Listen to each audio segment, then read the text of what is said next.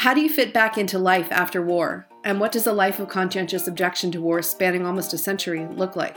We'll also speak with Dominican American poet Rhina Espaillat, and we'll be talking with her about a new poetry competition Plough has created in her honor. I'm Susannah Black, senior editor at Plough. I'm Peter Mommsen, editor of the Plough Quarterly, and this is the Ploughcast. So, this is the third episode in a six part series on nonviolence, the violence of love, uh, our recent issue. Make sure you look us up and give us a follow on your podcast platform of choice. And while you're at it, subscribe to Plough. Susannah, uh, the first two articles we want to meet are both by contributors called Scott. Scott Beauchamp, he's an Iraq veteran uh, who wrote an article for us, Did You Kill Anyone? And Scott Button, uh, who wrote an article about his grandfather and about the story of the Bruderhof. It's called A Life That Answers War The Story of Conscientious Objection and the Bruderhof. Scott is a member of the Bruderhof and is also a lawyer and uh, tells the story of 100 years of people living out an alternative to war. So I think it's kind of interesting uh, that we're talking about a piece both by a veteran, talking about why people go to war, and another piece that, at least implicitly, is talking about why people don't go to war. Yeah. And one of the strange things about reading those two pieces in, in tandem, aside from the fact that I feel like this segment of the podcast should be called the Scott cast, is um, that there's so there's something extraordinarily similar between um, the sort of even the impulses behind Scott Beauchamp, friend of the pod, Scott Beauchamp's um, decision to go to war, and um, Scott Button's grandfather's decision to persistently not go to war. Um, and that similarity is fascinating to me. Well, it is, and you know that the similarity boils down to you know spoiler alert is a search for meaning, right? Um, but before we talk about that, there's actually something I want to get to first, and that there's another similarity with both these articles, and that is that war and conscientious objection both seem almost to be irrelevant to a lot of people. That comes out both in both articles as well. So although we've been fighting the so-called forever wars, uh, this year marks 20 years since 911, and uh, Congress is looking at the AUMF, and there's talk of you know drawing down U.S. forces in other countries. Still, war has almost never felt more distant from most people's lives. And so, how is it that war matters? Whether you know uh, we have a professional military, so most people aren't signing up and, and enlisting and serving. Um, that also means that conscientious, conscientious objection to war, which used to be a huge, huge, huge issue. If you think of World War One, World War Two, actually all the way back to the Revolutionary War, now seems this almost quaint historical artifact that uh, doesn't make a lot of difference, right? People don't burn their draft cards. They don't run to Canada. Uh, whether or not you want to serve in the military makes almost zero difference in most Western societies to how people view you. Uh, and that's actually a problem that emerges from both these articles is that war is happening, right? War is being fought in our name. People are getting killed in our name. And yet, to most of us, it seems kind of theoretical. Almost a lifestyle choice. You do it if you want to, if it makes you happy, right? Yeah, or if it's or if it's part of your kind of life path, your path of self-actualization. And the strange thing is that if war becomes a sort of lifestyle cho- choice or a career choice, then pacifism or um, conscientious objection, rather, in the in the sense of Scott Button's grandfather's life, also becomes less of an existential choice and more of a a, a position or a like a, a, belief, but not something that you are um, that kind of grabs you by your throat and leads you into essentially a life of adventure through following this um, this principle, which is essentially not entirely a principle in an abstract way, but is loyalty to a, a different commander, loyalty to Christ. So, what used to be for for centuries a really foundational and controversial uh, position that I will never kill anyone now is sort of equivalent to saying, well, I, I prefer not to eat at McDonald's. I'd rather, you know, you know, eat at some, you know, more for fair tradey or more animal friendly operation. It's not without moral import, but it really does seem more, like you said, like a lifestyle choice, like almost a consumerist thing. Um, I'm the kind of person who prefers not to go to war. Uh, and I really, really love uh, Scott Beauchamp's piece. It's an excerpt from his forthcoming book of the same title, uh, Did You Kill Anyone? And it's uh, questions they ask veterans coming home from war.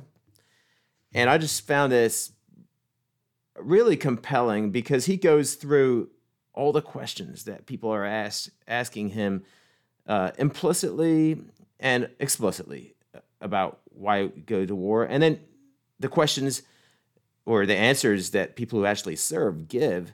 And he basically comes down at the end of this this piece, which is just beautifully, beautifully crafted writing, that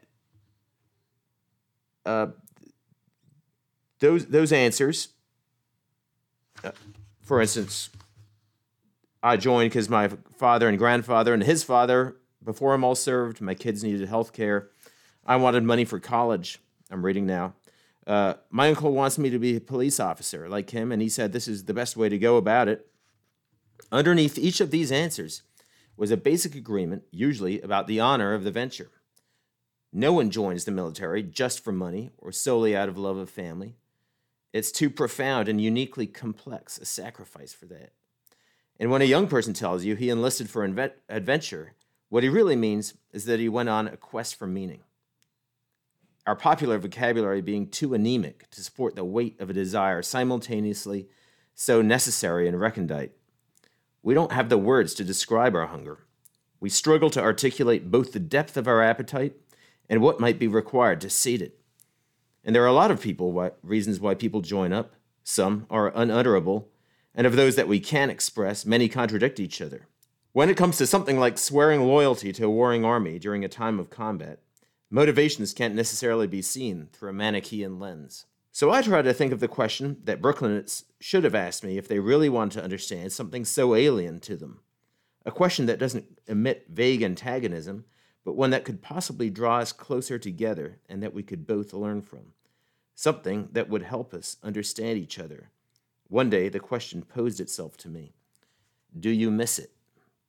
The interesting thing that that particular selection brought out, I think, was um, he's really kind of talking about two different cultures and the way that they understand what it means to go to war. Like he's got this kind of culture of origin where going to war is seen as a, a, sort of a normal thing that you would do, and also a thing that, or joining the army at least, is seen as a, a normal thing that you would do, and also something that has an intrinsic value to it. Um, and then uh, he's also talking about his kind of like Brooklyn friends later on. His kind of um, he describes them as you know people who read Zizek and the Hairpin and Zadie Smith and Walter Benjamin and, Tick, and Tintin. Um, and have IKEA shelves. Tintin. T- Tintin, fine. and have IKEA shelves, um, you know, in Red Hook or somewhere. And uh, he found that people um, who he was talking to and who he described to whom he you know told his story that he had been to war there was this like wh- why would you do that? Like why would you do that? What it it's completely alien. And um as you said you know as you read at the end the um he was trying he he spent a lot of time trying to figure out what it was that they should be asking him in order to find out um what it was that he was getting at in going in in joining the army and going to war and the do you miss it question, which he puts in their mouths. And he says basically, like, if you Brooklynites want to understand uh, what it was to me to to join the army and to go to war, what you should be asking me is, do you miss it? And that's just fascinating. Um, and the whole rest of the book, which you guys should read, is um, is kind of a further exploration of that. I really love this book, and I think what's great about it is it's one of those slim books that sticks in your mind more than many fat books. Uh, it's it's just so so nicely written. Do you do you think it's true, Susannah, that we don't have the words to describe the hunger for meaning?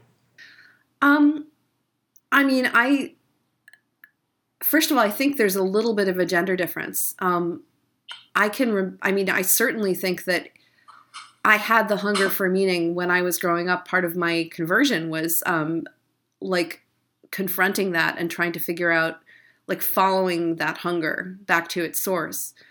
Um, I think that we do kind of have a psychologized version of that language. Like, you know, even a kind of Jordan Peterson, um, you know, we you know we understand that there is a kind of need for self-actualization or something. But self-actualization as we were talking about before is something a little bit different than getting caught up into something that you kind of um, you know you can say yes or no to but it's not a morally neutral choice. And it's not just a kind of like you know i think this will give me meaning i'm going to start doing pilates um, or soul cycle or something. Um, I, I do think that there is a lack of language of obligation in that that we've got. And instead of that language of obligation which really leads to meaning we've got a language of self-actualization. And that's where we look for me, meaning. And i'm not sure that you can really find meaning there. It's funny that a lot of the military's uh, recruitment advertising actually leans pretty heavily on the language of self-actualization. Um, you know you remember back in the 90s the whole be all you can be campaigns um, when actually what Scott's talking about here, and and this is something that I, as a pacifist, can absolutely relate to. Um, and if it's a gendered thing, I think possibly most guys are absolutely looking for is a, a, venture that has an intrinsic honor to which I can swear my loyalty. Um, and find sort of a meaning and substance to my own life and that to which I give myself. You know, that, that ties into the, the Scott Button piece on conscientious objection because ironically, uh, the motivation is really similar, right? Uh, to join the army, especially nowadays when you're not drafted into it and it is a, a decision, uh, an individual decision, is more similar uh, to the decision conscientious objectors made, say, in World War II, where you were standing up against an entire society that was telling you the only honorable, you know, way to comport yourself is to join the military, and you were saying, "No, I'm not going to do that," um, and you were actually going to willingly be called a coward, uh, willingly put up with, you know, all kinds of drama and difficulty and, and sometimes prison in order to uh, do something different. And it, you know what's, what's really cool that comes out of this uh, Scott's Buttons article is the lengths that these young men would go in World War II to show that they were not cowards. Right? They they willingly entered medical experiments. They worked their butts off um, fighting fires. You know, uh, fire jumping. Uh, really strenuous work. They they served you know years and years in these uh, CPS camps some of them were the super principled ones, you know, were, were actually locked up for years. And I knew a bunch of these guys as older older men. Uh, my grandfather was one of them. He his two older brothers. He was a Wisconsin farm boy, and his two older brothers. One went to the Air Force. One went to the Navy. And he, as a Lutheran farm boy in Wisconsin, for some reason, as, as a twenty year old, felt he he can't kill and doesn't go to war. His brothers come back, work him over. His mother, who's Mennonite, actually works him over. Uh, go, go, go to the army, and uh, you know she was pretty proud. You know, she has a son who's flying a, a pontoon plane, and another son who's uh, you know doing pretty well in his naval career. And here's this guy who's just making us all look bad. And his dad, who is this sort of old Midwestern socialist, listened to the fight for about two hours and said, you know, son, um, you're doing the right thing and kind of shut the rest of the family wow. down. And he went down to CPS camp, uh, C- civilian public service camp, which Scott tells about in his his piece here, uh, for a whole bunch of years, and it was life changing.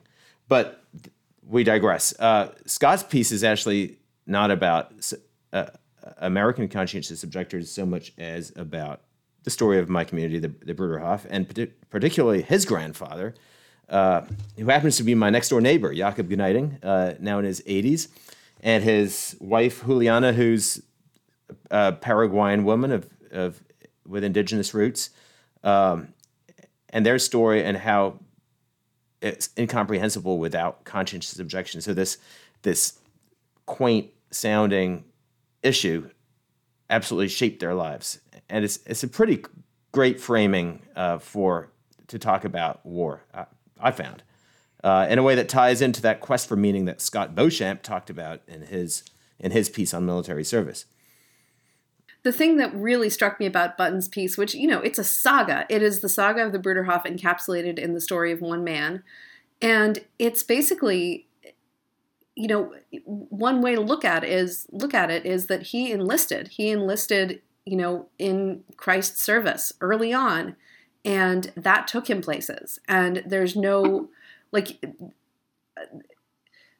there was no kind of like way to because of his understanding of what that meant and what he had to do in order to be loyal um, and faithful to you know to that commitment there was no opting out and every sort of twist and turn of you know living in germany and then living in um, england and then living in paraguay and then going to america like this incredibly adventurous life an incredibly physically strenuous and dangerous life um, was essentially a life that was not that was dedicated to a kind of um, you know service. And we, we say we use the word service and it kind of can sound mealy mouthed but if we think of the service of christ as a kind of military service that you enlist in and then you're kind of stuck and um, i think you know obviously st paul used this metaphor a, ton and so many saints have since. Um, I think that like we need to kind of take it seriously as something that we sign up for, and then we're kind of stuck, and we we are not allowed to go AWOL. And figuring out what that means from you know from day to day and year to year is a kind of that's the next question. But um, you know, Christianity is not like a lifestyle choice and it's not like a quest for self-actualization exactly. It's it's something that um you know, you're in it and then you don't know where it's going to take you and you can't and there are no guarantees ahead of time. And that no guarantees thing sure played itself out dramatically in Scott's grandfather's life. It's a great little quote that Scott Button puts at the end of his piece from uh, George Fox. He was the Englishman who, in the 16th century, founded the Quakers, the Society of Friends. And he, he said, you know, if we're, they're of course pacifists, and he said, if we're not going to fight, we must live in such a way in the virtue of that life and power that took away the occasion of all wars. Um, live a life in the virtue of that life and power that took away the occasion of all wars. So if you're not going to serve, if you say, I'm not going to kill. You can't rest sort of on your uh, moral laurels. You actually have to find that that cause, that venture um, to give yourself to. And George Fox, you know, we were talking in one of our earlier episodes, Suzanne, and, and you kind of mentioned it uh, in referring to St. Paul. He was not legalistic about his pacifism. So when William Penn, who was a nobleman, uh, came to him and he was attracted. He wanted to join the Quakers, uh, William Penn, who founded Pennsylvania. But of course, back then, as an aristocrat, he needed to carry a sword uh, as just part of your normal uh, everyday carry you know, dress as an aristocrat. And he asked, he asked uh, George Fox, "Can I still carry my sword?" And uh, George Fox replied to him, "Carry your sword, as long as you can bear it." So uh, William Penn wore his sword for a little while longer, and then at some point felt the conviction: no, I've given my life to something else, and now I can put my sword away. Um, and it's that's the nature of the the Christian pacifism that um, at least the the men and women that Scott Button tells about in his piece on the Bruderhof, you know, I think we're living for. Um, I just love love George Fox and those early Quakers. There's just something so down to earth and um, radical, but also very human and natural and uncoercive about their their way of following Jesus and, and talking about questions of violence. So, this is the part of the podcast where we uh, kind of catch each other and you guys up on what our doings are. Um, I'm kind of the Plough ambassador to, I don't know, downstate slash New York um, slash the rest of the world or something. Normally, I would be probably, I don't know, leaving my house, but we don't do that anymore.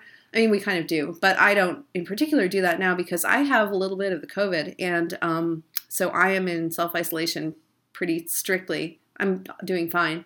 Um, but what I am doing this week, and what you know, the Plough, the broader Plough community, I guess, is doing this week, is I've hassled a bunch of um, the, I would say, sort of like weird Christian New York City girl gang into watching the Audrey Hepburn Cary Grant movie Charade with me.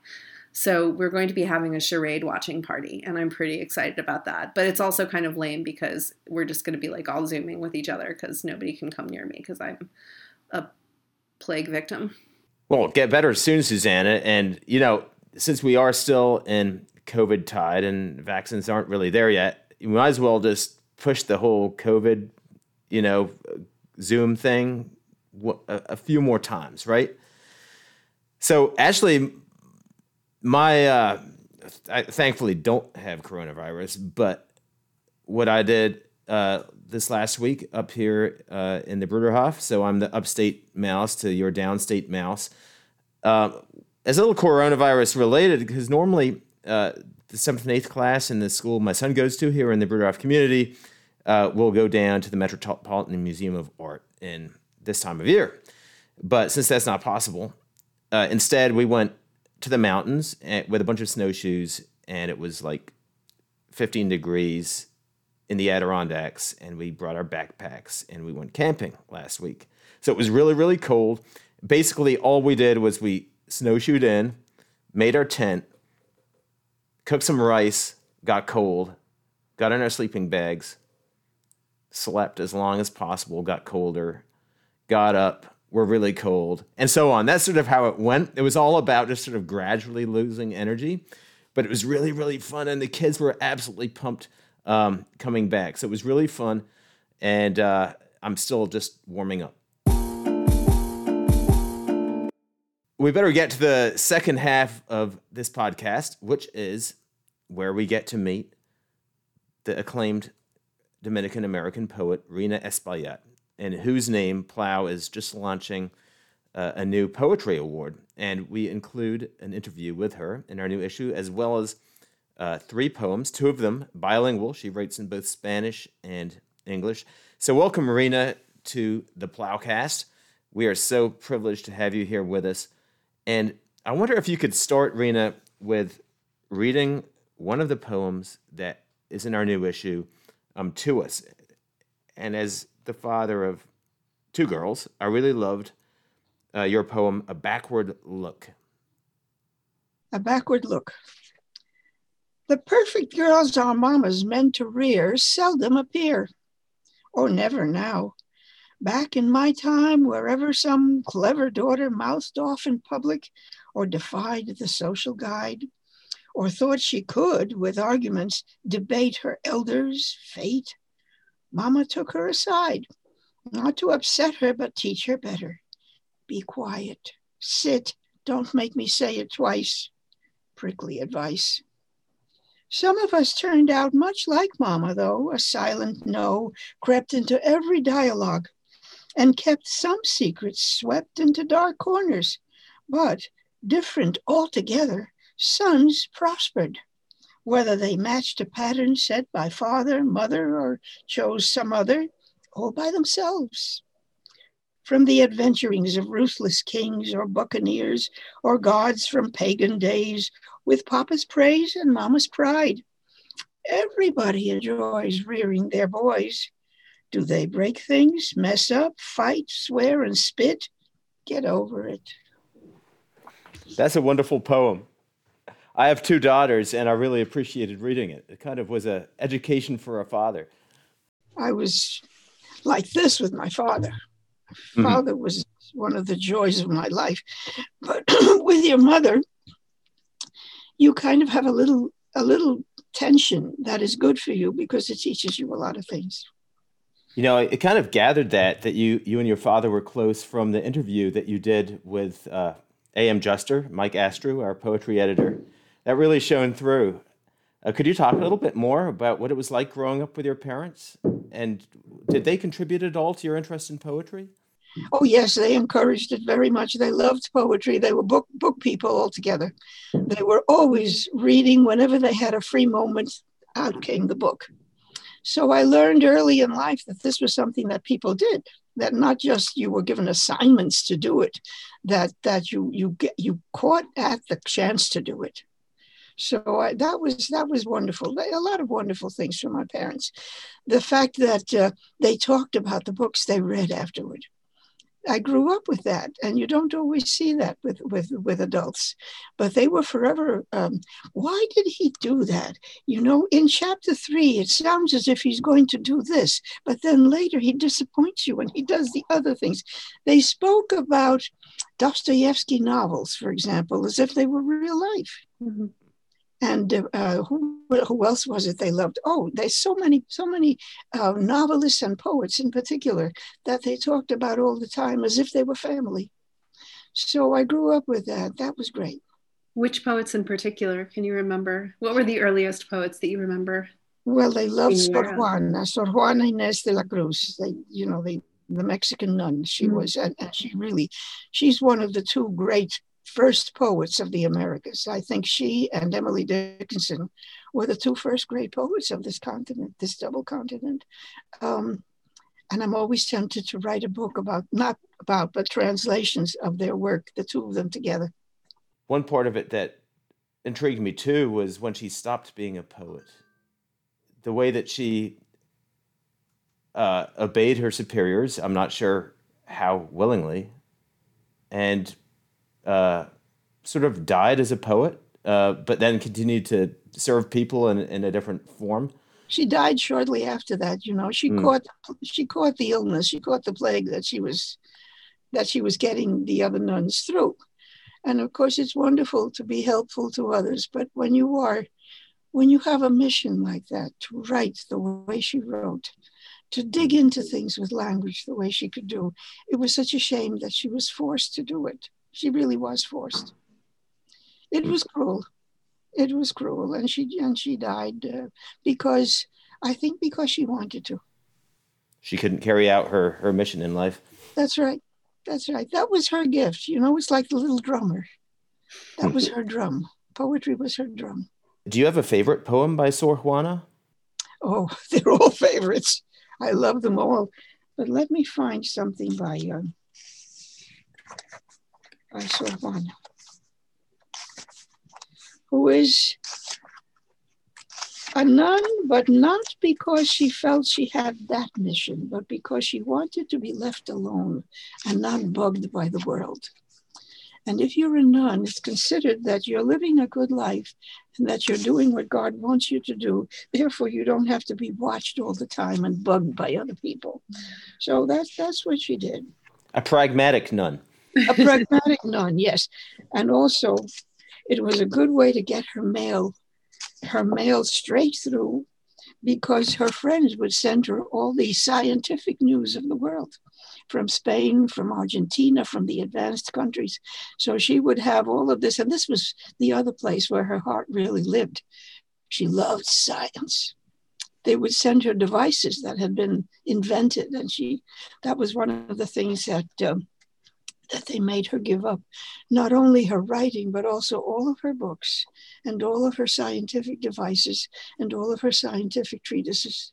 It's as if somebody had pulled out your eyes. Hmm.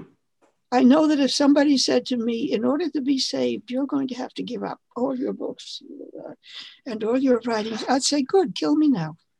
Hold hmm. my sword and I will run on it. Which is what she did, more or less. That's right. Yes, it's what she did. How cruel. Here it is. Here's one. This is called To Hope, a la esperanza, to hope. Green spell that so beguiles humanity, unreasoning hope, gilded delirium, Dream that the sleepless dream, unrescued from the fantasy of fortunes not to be. Soul of the world, old age dressed handsomely, imaginary blossoming of some bare branch. The lucky man's today, to come tomorrow, says the luckless man, for me. Let them who will follow and live for you. Those who, green spectacled, pursue in vain chimeras they create and trust too much. Saner about my fate, I keep my two eyes in my two hands and find it plain there's nothing I can see but what I touch. That's a dangerous poem. Well, she just loves the she she loves the world she finds herself in it seems. Yes, she does. And she's going to live a real life. She's going to live a real life, and yet she has other poems in which she writes to the world directly. And she says, in, in effect, I don't think that one's here, but she says, in effect, why are you bothering me? Why are you annoying me when all I'm doing is minding my own business and doing what I can do well? She says, I have no interest in riches. I have no interest in fancy clothing or, or, or jewelry. I have no interest in what the world considers delight. My delight is what I do. Why are you bugging me for doing it well? Because that's what that's what the Inquisition had against her, you know. The fact that she had she had the nerve to be female, brilliant, and knowing it. That's unforgivable. Hmm. How can you be a woman? You're supposed to be cooking in the kitchen. How can you be a woman and not only do everything you do right with what you know, but also be happy about it? They weren't open minded in those days. I'm glad to hmm. see the church has changed somewhat. Not enough. Rhina, I'd love to talk to you a little bit about your work as a educator, not just as a teacher, but also just as a lifelong educator and inspire uh, of people. You know, with with the power of poetry. Uh, just a little story. I was recently traveling to visit some friends down in uh, Nicaragua, and uh, I had lived there for a while.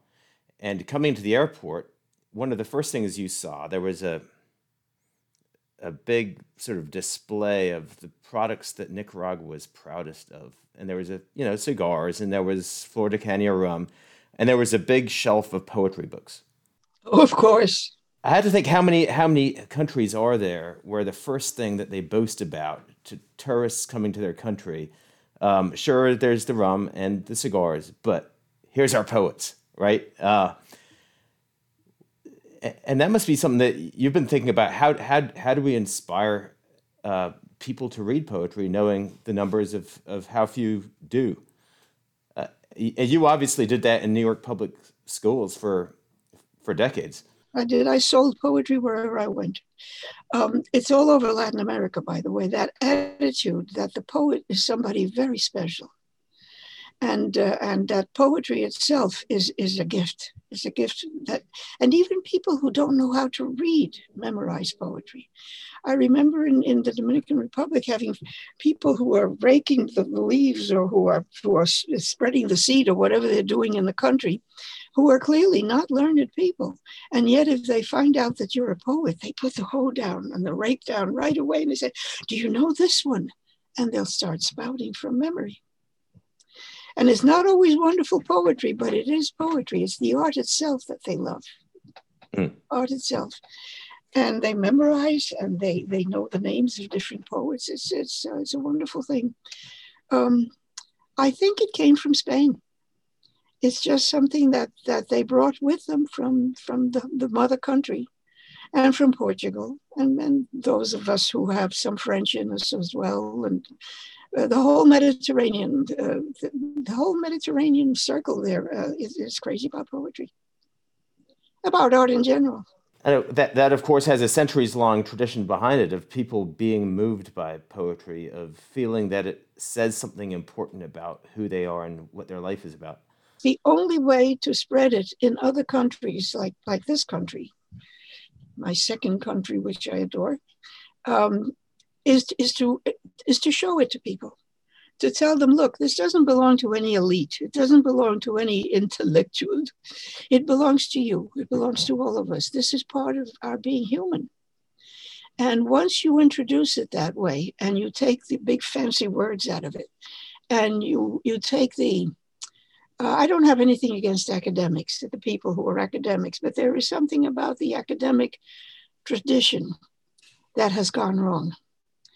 It's a, it's a matter of, uh, of making poetry feel sacred, as if it were so sacred you can't touch it with your human hands. But that's not the case. It's for everybody. It's for the farmer. It's for the mother. It's for the child. It's, it's, for, it's for human beings. I, I tell my students, we all need poetry because it's the world's first gossip. And gossip is a necessity. You have to know, you have to have gossip. Because what is Homer? Homer is nothing but a fantastic gossip. He tells you things about the gods and goddesses, their sex lives, all the things they do wrong with and to other people, all of the uh, the warfare and violence that they spread, the infidelities of Jupiter. I mean, how can you how can you not be interested in something that meaty? It's, it's, it's part of the life of the world. And, and if you introduce it like that, if you don't tell them that poetry is absolutely noble, there is nothing in it that is outside of the sphere of nobility and holiness and so forth and so forth. They're bored right away. They don't even have to read it to be bored. It's how you introduce it that makes a difference. So it's gossip. I tell them it's stories well told and that it lets your imagination go hog wild because there again, it's Homer. Homer I told him, you know what's wonderful about Homer? That he lies so well that you believe him all the time. For example, there's somebody on the battlefield, the Trojan War. Somebody's dying, and he's telling you how the, the spear went through the neck and came out at the back. And it's absolutely gruesome. And, and the, the boys in class who think they're going to hate the poetry, they're thrilled. This is marvelous. This is real life. So you've got you've got half the population right there. Homer knew how to do it. So I tell them, not only does he tell you that, how does he know he wasn't there? He's lying. He's making things up. Poetry is made up stuff, and it's wonderful. Tell them not only that, but then he tells you how the soul of the dying man flies out of the body, and he tells you what that soul is thinking. You know that, really. Plato was right. Poets are all liars. are they dangerous to the state? No, they're dangerous. They're dangerous maybe to the people in the state who think that the only thing that matters is making money. Because beautifully told stories and lies that work will not do that. So it's it, Plato was right in a way because the, the practicality of the life of the state uh, is is opposed to this. I, I mean, I'm wasting time. I've wasted my whole life writing lies making people believe them and packing things into those, li- those lies that would be good for them to think about. That's what you do. And and uh, uh, I I think that uh, that you have to be. In some ways, uh, you have to be the devil's advocate you do. I know. I don't. I, don't. I don't say that carelessly to people like you. You're very involved with with religion. I understand that, but sometimes you do have to say, "How do you know that? How do you believe that?" Join me in wondering about this. Join me in finding this out. Join me in digging. The poet is a digger. Well, I, I you know, we were talking about daughters uh, a little earlier uh, with Homer. I started for some reason my fourth grade daughter uh, got into the Iliad, and she was an Iliad completionist. There was no uh, death that I was not allowed to read aloud to her. And every day at five, the first thing that uh, for about three months, the first thing. Luckily, we kind of managed to put a hold to it when Christmas came. It didn't seem, you know, seasonal, but uh, everything had to be read. My wife was uh, kind of worried. You know, it, it, sounded really sketchy, some of it, but uh, it was really fun, and uh, Ashley rekindled my own kind of love of Homer. You, you know, it's it's interesting, Rhina. You were saying um, how poetry is is telling lies, and yet you have a a love for devotional poetry. How how how do those two things fit together? Well, they tell lies all the time. Because, for instance, St. John of the Cross tells lies about having met, he met Christ in secret one night because they were not married yet. They were just lovers at that point. The make believe of poetry is wonderful because that's the metaphor. And, and I think that, that religious poetry, devotional poetry, is full of metaphor. It's wonderful metaphor. It's telling you about, about the human spirit, but it's telling it to you as stories. And the stories need not be factually true. But when you have somebody like Homer or St. John or, or Sor Juana, who is going to tell you a truth disguised as a lie that turns out to be a truth. That's a wonderful thing, and that's what poetry does. He pretends that he's somebody's wife, St. John. But you see, this is why in Latin America, not only is poetry uh, uh, uh blissfully uh, common, but so is so is faith. Mm. So is faith. There is something about the Latin American tradition, the mind of the Latin American, who understands this as a story about God, mm-hmm. who understands this as metaphor.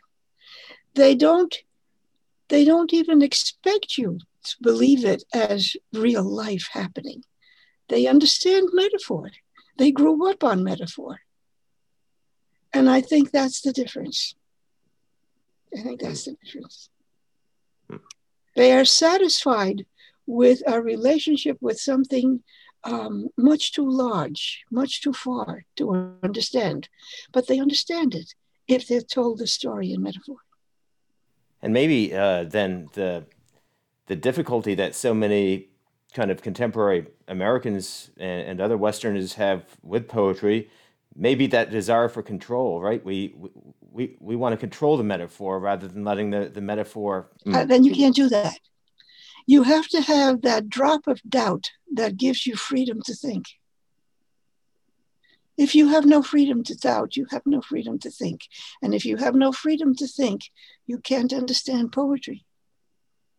Rhina, you mentioned that you had been recently watching our um, launch of our new graphic novel about the White Rose, the uh, anti-Nazi student group um, who were executed in Munich in uh, 1943.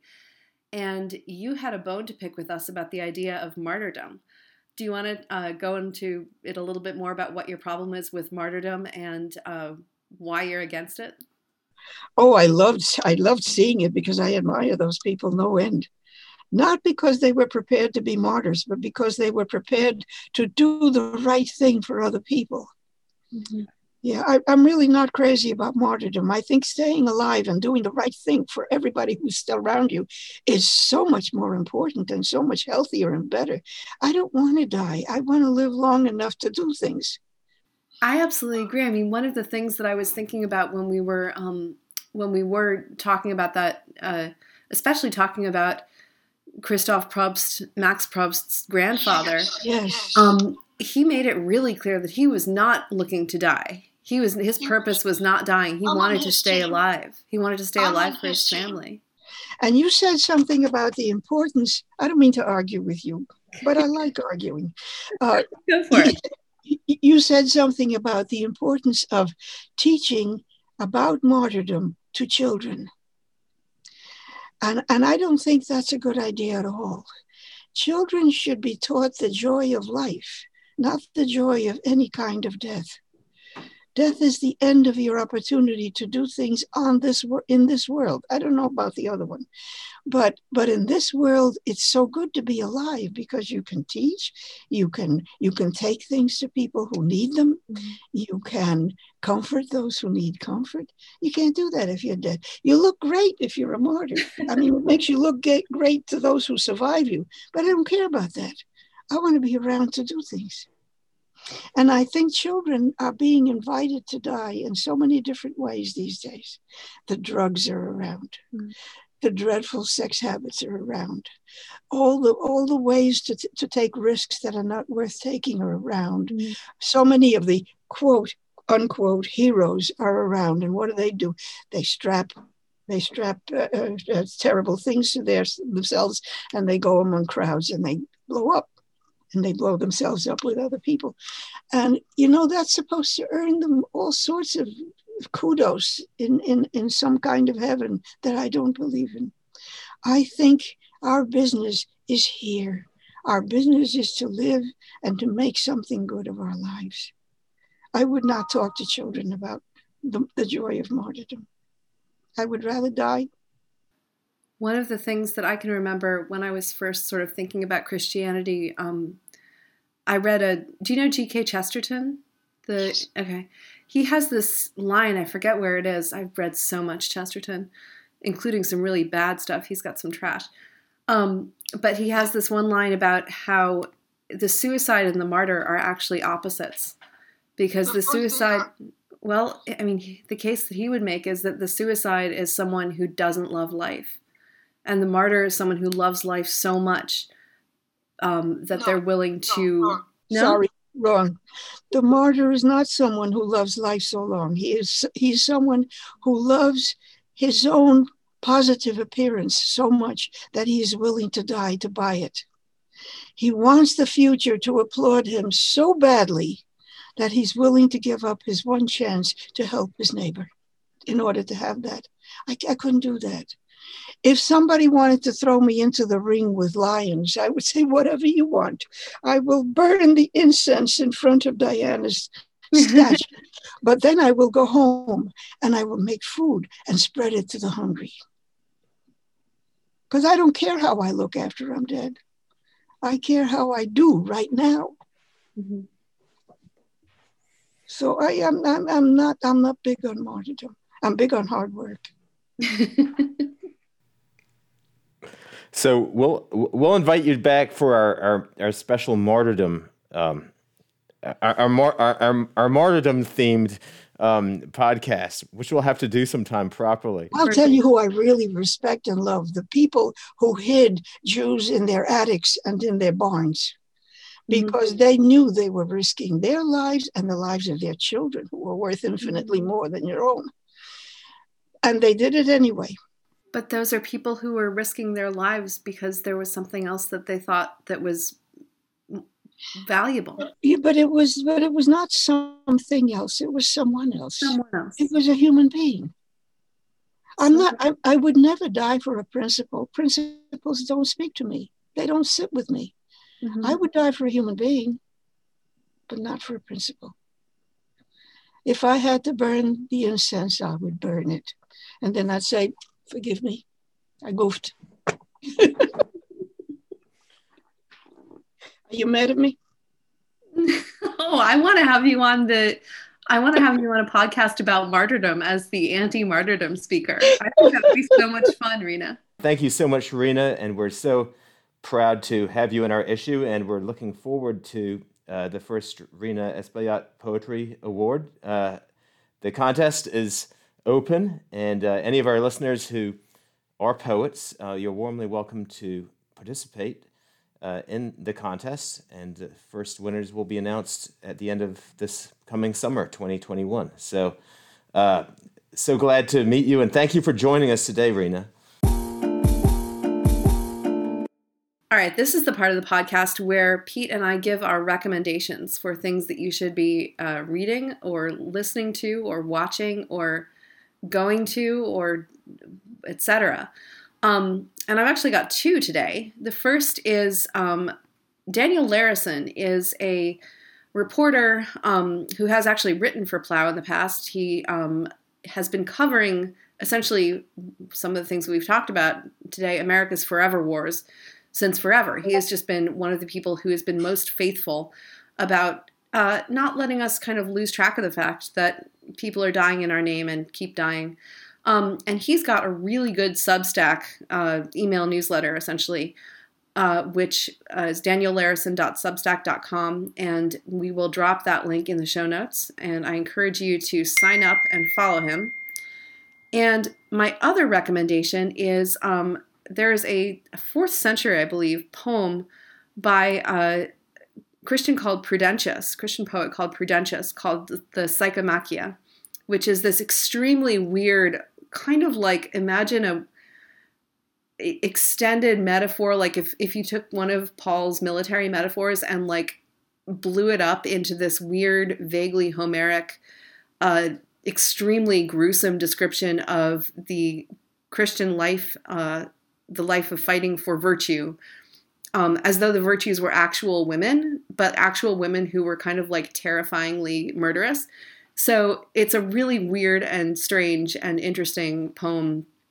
And just in case you think that we're making this stuff about spiritual warfare as a you know up no we're not making it up and i wish we had done sort of like a graphic novel a rendering of the psychomachia and put it in our issue and maybe that's something we should do sometime and definitely if you're going to substack get uh, on daniel larison's list he, he needs uh, support for his work my my recommendation is going to be quite different but also kind of uh, related to what I was talking about with Rhina earlier about raising kids.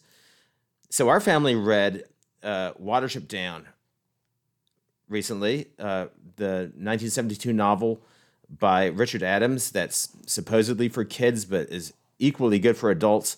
Um, I can't recommend this book enough. It was just kept our whole family uh, absolutely transfixed and it's so beautifully written and it explores many of these themes of honor war loyalty friendship quest for meaning uh, in a way that is probably a lot more interesting than anything we said today that's all for this episode of the Ploughcast. Give us a like, give us a rating, give us a review wherever you're listening to, to this, or let us know what you think. Give us feedback. How can we do this better? What do you want? Um, get in touch.